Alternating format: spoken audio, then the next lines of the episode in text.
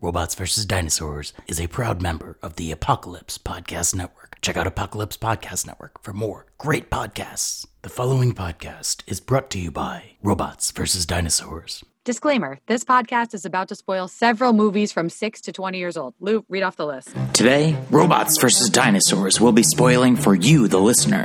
Universal Soldier, Total Recall, Universal Soldier 2, Brothers in Arms, Big Hero 6, Universal Soldier 3, Unfinished Business, The Running Man, Universal Soldier 4, The Return, Four Weddings and a Funeral, Universal Soldier 5, Regeneration, One Flew Over the Cuckoo's Nest, and Universal Soldier 6, Day of Reckoning.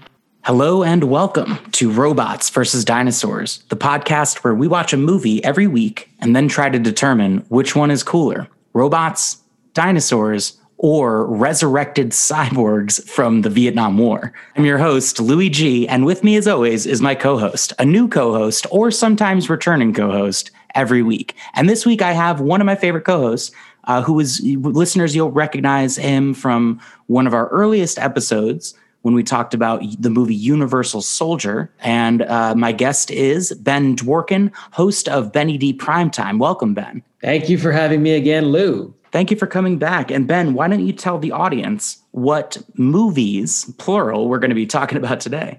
Okay, today we're going to talk about one of my all time favorites on my list Universal Soldiers 2 and 3. Universal Soldier 2, Brothers in Arms, and Universal Soldier 3 Unfinished Business. sort of like a two-parter, like both movies are linked together. You'll get the point once we start talking about it. So yeah, and if you watched if you watched Universal Soldier uh, and or listened to our podcast covering that movie, then you'll remember it was a Jean Claude Van Damme movie where he was originally a U.S. soldier in the Vietnam War.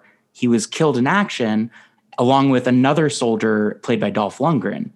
And uh, those two soldiers, along with a few others, were resurrected in a government program to create the perfect cyborg soldier. Is that is that right, Ben? Is that right? Accurate yes, so that's far? Right. Yes, that's right. And so, where where does the sequel pick up? Where where do we uh, start off in Universal Soldier Two, Brothers well, Arms? Well, it starts off with Gary Busey getting off a helicopter with his people he's with in the in the military, mm-hmm. partners, and they pick three random military officers, the best and the brightest, and they end up shooting them mm, on purpose. On purpose to bring them back to life as Universal soldiers. But along the way, along the way, Luke Devereaux, played by Matt Battaglia, who some people have never heard of before because he's like one of those those minor actors that you know is not in many famous movies, but he's not really, you know, but he's sort of like a semi-famous actor. Yeah, more of a TV actor than a movie actor. He, he does have an Emmy. actor. Yeah, so yeah. he plays Luke Devereaux, and Chandra West, another TV actress, plays mm-hmm. Veronica Roberts. So they meet up, and like Veronica Roberts gets Luke Devereaux used to life again. Mm-hmm. But a discovery that he finds out, Luke Devereaux finds out that his long lost brother, Eric Devereaux, is alive and being held captive by Art Mazur, played by Gary Busey. Mm-hmm. And he has a, a plot to use the Universal Soldiers to to smuggle diamonds out of diamonds in out of the country. Mm-hmm. And I think he even wants to go as far as to take over the government eventually. Right. Right. Yeah, I think, and that sort of bleeds into the third one because the this the second movie it literally takes place like smack right after the first one ends because the first one ends with that awesome fight at the farmhouse when Luke and Veronica go back to Luke's parents' house in uh, I think it's in Canada. I'm pretty sure it's in Canada. no, actually, that doesn't make sense because he's an American soldier. Uh, whatever. um, they go to the farmhouse and they have that battle. And this movie, though, the sequel, it starts out right like minutes after they're on the run, and there's a, a news report about Veronica being a, a known fugitive, and and the whole country is looking for her. There's like this nationwide manhunt. And so she's kind of spending the whole movie hiding her identity, trying to trying to be inconspicuous everywhere she goes. She and Luke sort of when they when they when they find Eric, when they find Luke's long lost brother, they also uncover this plot, um, this larger plot where the company that makes the Unisols, Otto Mazur, and his boss, who we kind of see in the shadows. I, am so sorry. I thought it was art. Oh my god. Is it Otto? I, I think it's yeah, Otto, Otto, Missouri. Arthur Yes, something yes, like that. Yes. They don't. They don't. Yeah, they don't say his name too many times, but he is. Uh, but it is Gary Busey, and who's awesome. He's a great villain. Uh, but we eventually see his boss throughout the second movie. We kind of see his boss on the phone. His face is in shadows all the time. He's kind of giving orders to Gary Busey. But again, Luke and Veronica discover that the the big plot is this guy, the mentor, is actually who who who plays this guy. The one and only Burt Reynolds. Burt Reynolds plays the mentor who is giving Gary Busey orders to carry out his actions. Yep. So, like in the middle of the movie, the colonel comes out and he says he doesn't need a babysitter. He can handle the transaction himself. And like Gary Busey flips on him and kills him right Yeah. in the middle of the movie. Yeah. Yeah, there's a lot there's a lot of that. There's a lot of like sudden out of nowhere. Oh my gosh, somebody has a gun or just hey, I I uh just talked to you for 5 minutes and made a joke and earned your trust and now I'm going to shoot you.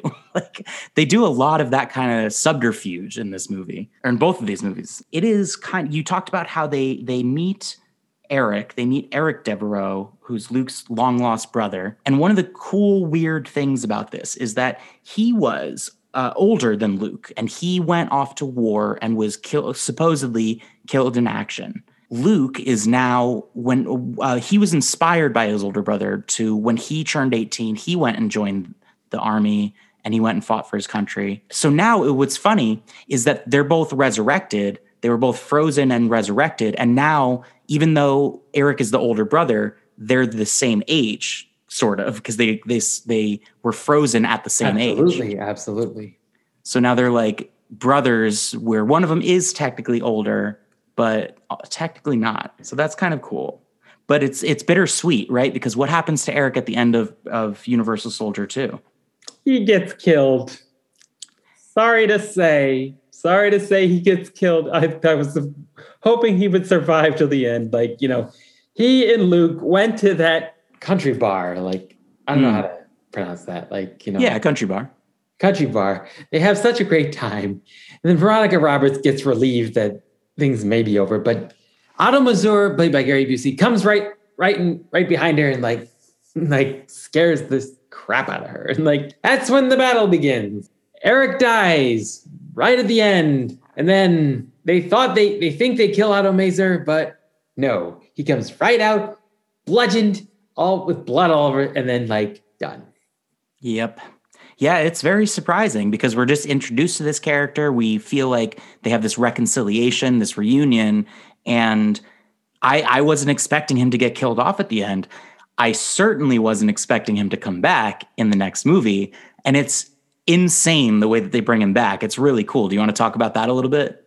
Well, they, the scientists and Burt Reynolds, hatched this plan to recreate Eric, go get him through the puberty process, and then make a, a duplicate version of Eric to torture Luke. I don't know. And then, like, yeah. Yeah, to really mess with his head and to and and also the original Eric didn't take to the treatment. So when Eric dies in Brothers in Arms, when he dies in Universal Soldier 2, Luke doesn't realize that they can't just easily bring him back. Veronica has to has to kind of break the sad news to him that uh, you know your brother never took to the original treatment, so we're not going to be able to revive him. So in the in the third movie, it's yeah, they don't even use this Unisol original Unisol technology to revive him. They introduced the concept of cloning. So now this series has gone from like zombies to cyborgs to cloning, and it's awesome. The, the next place for it to go is space, I think. Um, but we'll we'll have to we'll have to see if we ever cover any of the other sequels. Yeah, I mean, like, I was Yeah. just disappointed when Universal Soldier 3 ended and it got back to Jean Claude Van Damme, and all, the whole concept of Universal Soldier became irrelevant. Why do you say Changed, that? changed dramatically because, like, I was expecting it for expecting it to go continue with the GR44 like cyborg format and make it more un- still in its form, but you know, the it's disappointing the way the the franchise continued. So that's when I Mm, got less interested. I hear you. I mean, Universal Soldiers 2 and 3 were the films that really caught my attention when I was younger. Okay. I got the DVD, watched it over and over again. Like I had I had my creativity was at an all-time high during Mhm. that time. You know, I watched it over and over and over again. It was great, you know, the way they did it, you know. Yeah, they it's it's uh it's very fun. You don't you don't often see sequels like this where it picks up so soon right after the events of the previous one. Often there's like a, a period of time in between. There's been, you know, it's been 10 years or it's a few months later or something like that. And so it's cool that these sequels are like right away. Like this is the next the very very next thing. Almost like you're watching a like a your favorite TV show and it's just the next this episode ends you're watching the next episode this third movie universal soldier 3 unfinished business also introduces us to the concept of sleeper agents sleeper sleeper grs i guess that are apparently everywhere. They're civilians that are basically waiting to be called upon. And some of them are not civilians because the, the we find out some of them are in the highest levels of the government. And so this whole entire plan for the Unisol Corporation is sort of uh, it's it's teased and they plant the seeds throughout the first two movies, but in the third one, it ends with their all of their plans are coming to fruition. Everything is is they've got the president involved even, and it's it's pretty crazy. Yeah. I mean, yeah. At the end of the third movie, like they catch Burt Reynolds in the act, who plays hmm plays the mentor. He confesses, he runs to the ledge of the ledge of the building and jumps. Yep, and it's uh, and so we think that that's the end of Burt Reynolds. Veronica later tells us he was buried in an unmarked grave. He was labeled uh, branded a traitor to his country, and then we see the actual truth of what happened to him. So what actually happens to Burt Reynolds? He's lying on a hos- on like a g- operating table, hmm and he's about to be become a Universal Soldier. Yep, they resurrected him. They resurrected. Oh, another thing we find out about him in the third movie. His name is Gerald Risco. Yes, And I- Gerald Risco. And you told me about this when we covered the first movie. You you mentioned that uh, Gerald Risco is the reason that the GRs are called GR dot dot dot, right? That's right. Luke Devereaux and Veronica Roberts discover that while they're driving. Yeah. Yeah, they previously she thinks that it stood for GR stood for genetic regeneration, but then we find out when we meet Burt Reynolds, Colonel Colonel Gerald Risco, that it's uh, he he sort of named the program or named the Unisols after himself. Ben, I have a couple of bits of trivia for this movie. I want to kind of like do a like did you know kind of thing. I um for listeners, I was recently honored to be a guest on the Benny D Primetime show, Benny D Primetime, and we I was inspired because Ben does a trivia section at the end of his show. So I wanted to Not, well, not all the not all the time. Like you know, I had Amanda Nicastro on today. Mhm. On on today when when this podcast airs, like you know, Mhm. like I played a game with her called Reactions. It's an improv game because I really wanted to test Amanda Nicastro's improv skills because cool. she seems Okay. like a great actress. I mean, I didn't. I had Ryan Capello on too, but I didn't really do any trivia with it because I I can't do it all the time. I mean, it's got to change once in a while, you know. So it depends on the guest. Okay, I gotcha. I gotcha. Yeah, I mean, I just thought I'd do it with you because like I was in a good mood that day, you know. Okay. Well, yeah, I'm in a good mood today, and I want I want I have three bits of Universal Soldier trivia for you. So just you let me know if you if you already know these, but uh, if you if you also have any Universal Soldier trivia to share, uh, I want you to share it as well. Um, number one, the Borg the the eyepieces that the cyborgs wear, the Unisols wear over their eyes, are inspired by the Borg from Star Trek: The Next Generation they they kind of have this same eyepiece that comes over one eye. And i read online that the design when they were designing the uniforms for the soldiers in in this movie they added that piece because they were big star trek fans. So I did not know that. it's pretty cool right? Did you know that uh, dolph lundgren actually originally wanted to be luke devereaux? He did not uh, he auditioned for luke devereaux instead of andrew johnson in the first movie. Andrew Scott. Andrew Scott, that's his name. Andrew Scott. Thank you. I knew I had that written down somewhere. Yeah. So that would. What do you think that would have looked like if Dolph Lundgren was Luke and John Claude was Disaster. Andrew? Disaster. Disaster. I mean, Dolph Lundgren has the potential to get corrupt in his roles, Mhm. but with John Claude Van Damme, you'd have a much better shot at him winning the battle. Yeah, he's usually our, our like good guy in movies. He, he Jean Claude rarely rarely plays a villain, right?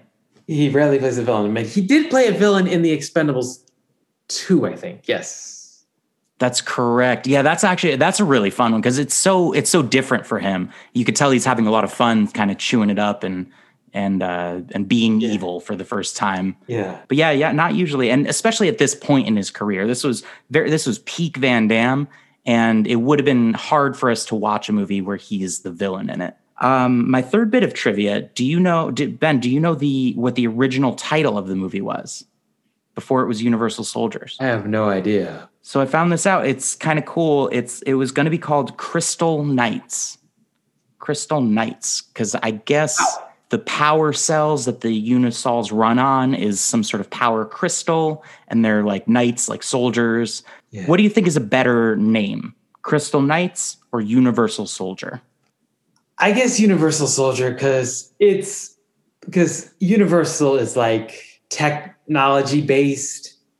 Yeah, Crystal Knights is sort of like 18th century blog. You know, that's it exactly what didn't make sense. It didn't make sense. So That's exactly what I thought. I thought Crystal Knights it makes me think of like you know like a Lord of the Rings kind of thing, or it's going to be some sort of fantasy thing with swords and magic, maybe, which would be cool, but not not at all what the movie Universal Soldier is about. And I think that name just sounds cool. It's fun to say, and it really tells you what the movie is going to be. Universal Soldiers. These are soldiers. soldiers. Yeah. Yeah. Ben, I just have a couple of other questions for you. Just like your thoughts about the movie, if I can ask you those questions, and then we'll wrap up after that. How's that sound? Sounds great. All right. My number one, my first question is uh, there were a lot of villains in the Universal Soldier series so far. In three movies, we've had Andrew Scott, played by Dolph Lundgren. We have had Otto Mazur, played by Gary Busey. We've seen the mentor, who's actually Colonel Gerald Risco, played by Burt Reynolds. And we've seen Eric Devereaux, played by Jeff Wincott. Je- Jeff Wincott. Out of those villains, Mentor, Otto, Andrew, and Eric, who do you think is is the best villain in the in the Universal Soldier movies? Who's your favorite villain?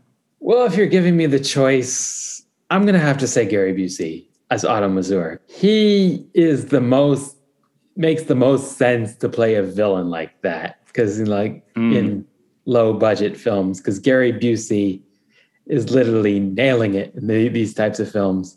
Even though we rarely see him in the high low budget films, we see Gary Busey in these unknown films that somewhat give you a bad taste in your mouth. Yeah, he's he's really energetic, and he brings this explosive, dangerous presence every uh, in, on screen with him in every movie. It's like, Well, like- when he's in a scene with another character, you're kind of on film edge. companies do not understand filmmaking to make viewers comfortable when they're watching the film. Hmm. I've rented movies in the 90s, rented movies in the early 2000s, rented them from, rented them from video stores, and filmmaking needs to improve. I mean, Yeah. there are more independent film companies being made. We gotta have we have to have them shine in in the in semi blockbuster era to make Yeah, them for- viewable for all people. For sure. And Gary, Gary Busey is like the kind of actor that like he does that. He brings such a presence that it it kind of you, you kind of don't notice if there is a low budget because he's just bringing so much to the screen. Like I saw Gary Busey in this film called No Tomorrow, Okay. called which is with Gary Busey, Gary Daniels, Pam Grier, Master P, and it's about an arms deal and Mm. knowing who to trust in the arms deal. And that film was made perfectly. Mm. That film was made perfectly. And I'm ashamed that it was a low budget film because I enjoyed it extremely well. It was one of my favorites during my mid 20s, you know? Mm. A lot of a lot of those uh, lesser known films are some of my favorites too.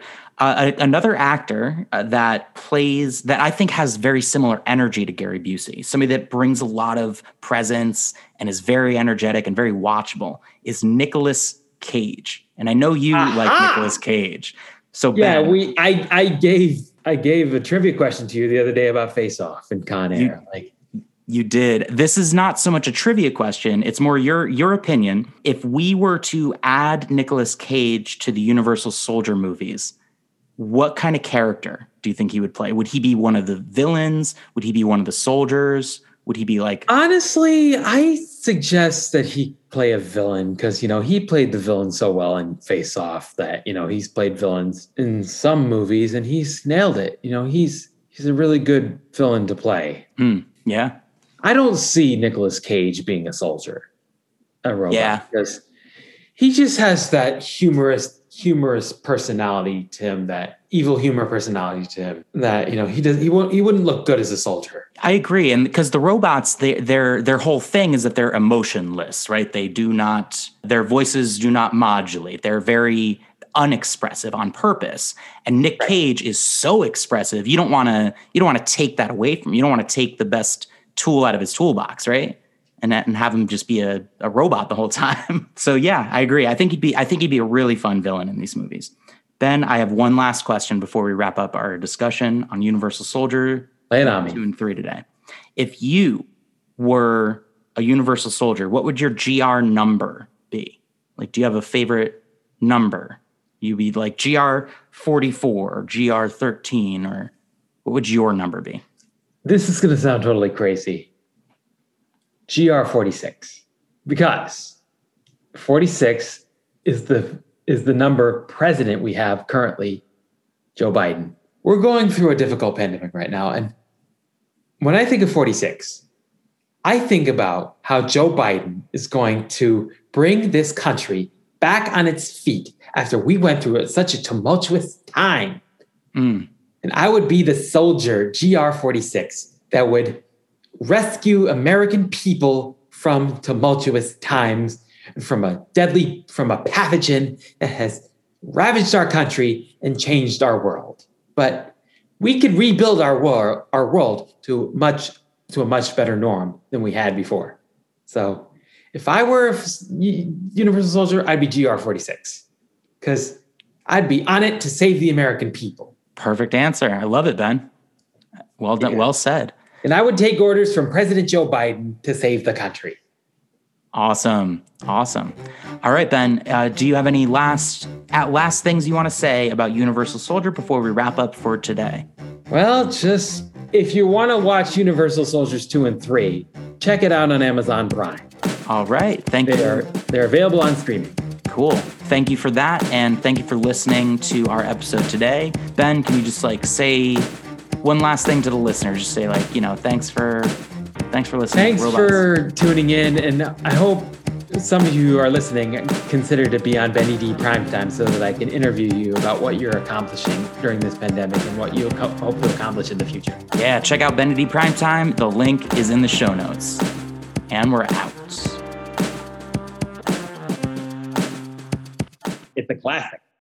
Because this virus attacks the lungs, It's never more infuriating when you realize that your life has a price tag on it. The truth of the matter is, we are in the middle of an apocalypse. There's no leadership. I went from being an ER nurse to you're a healthcare hero. I feel like a sham. Apocalypse Now is a podcast that asks if we are living at the beginning of the end. I'm Joanna Van Fine. Join me every week as I talk with interesting people and decide if we're all doomed. Subscribe wherever you get your podcasts.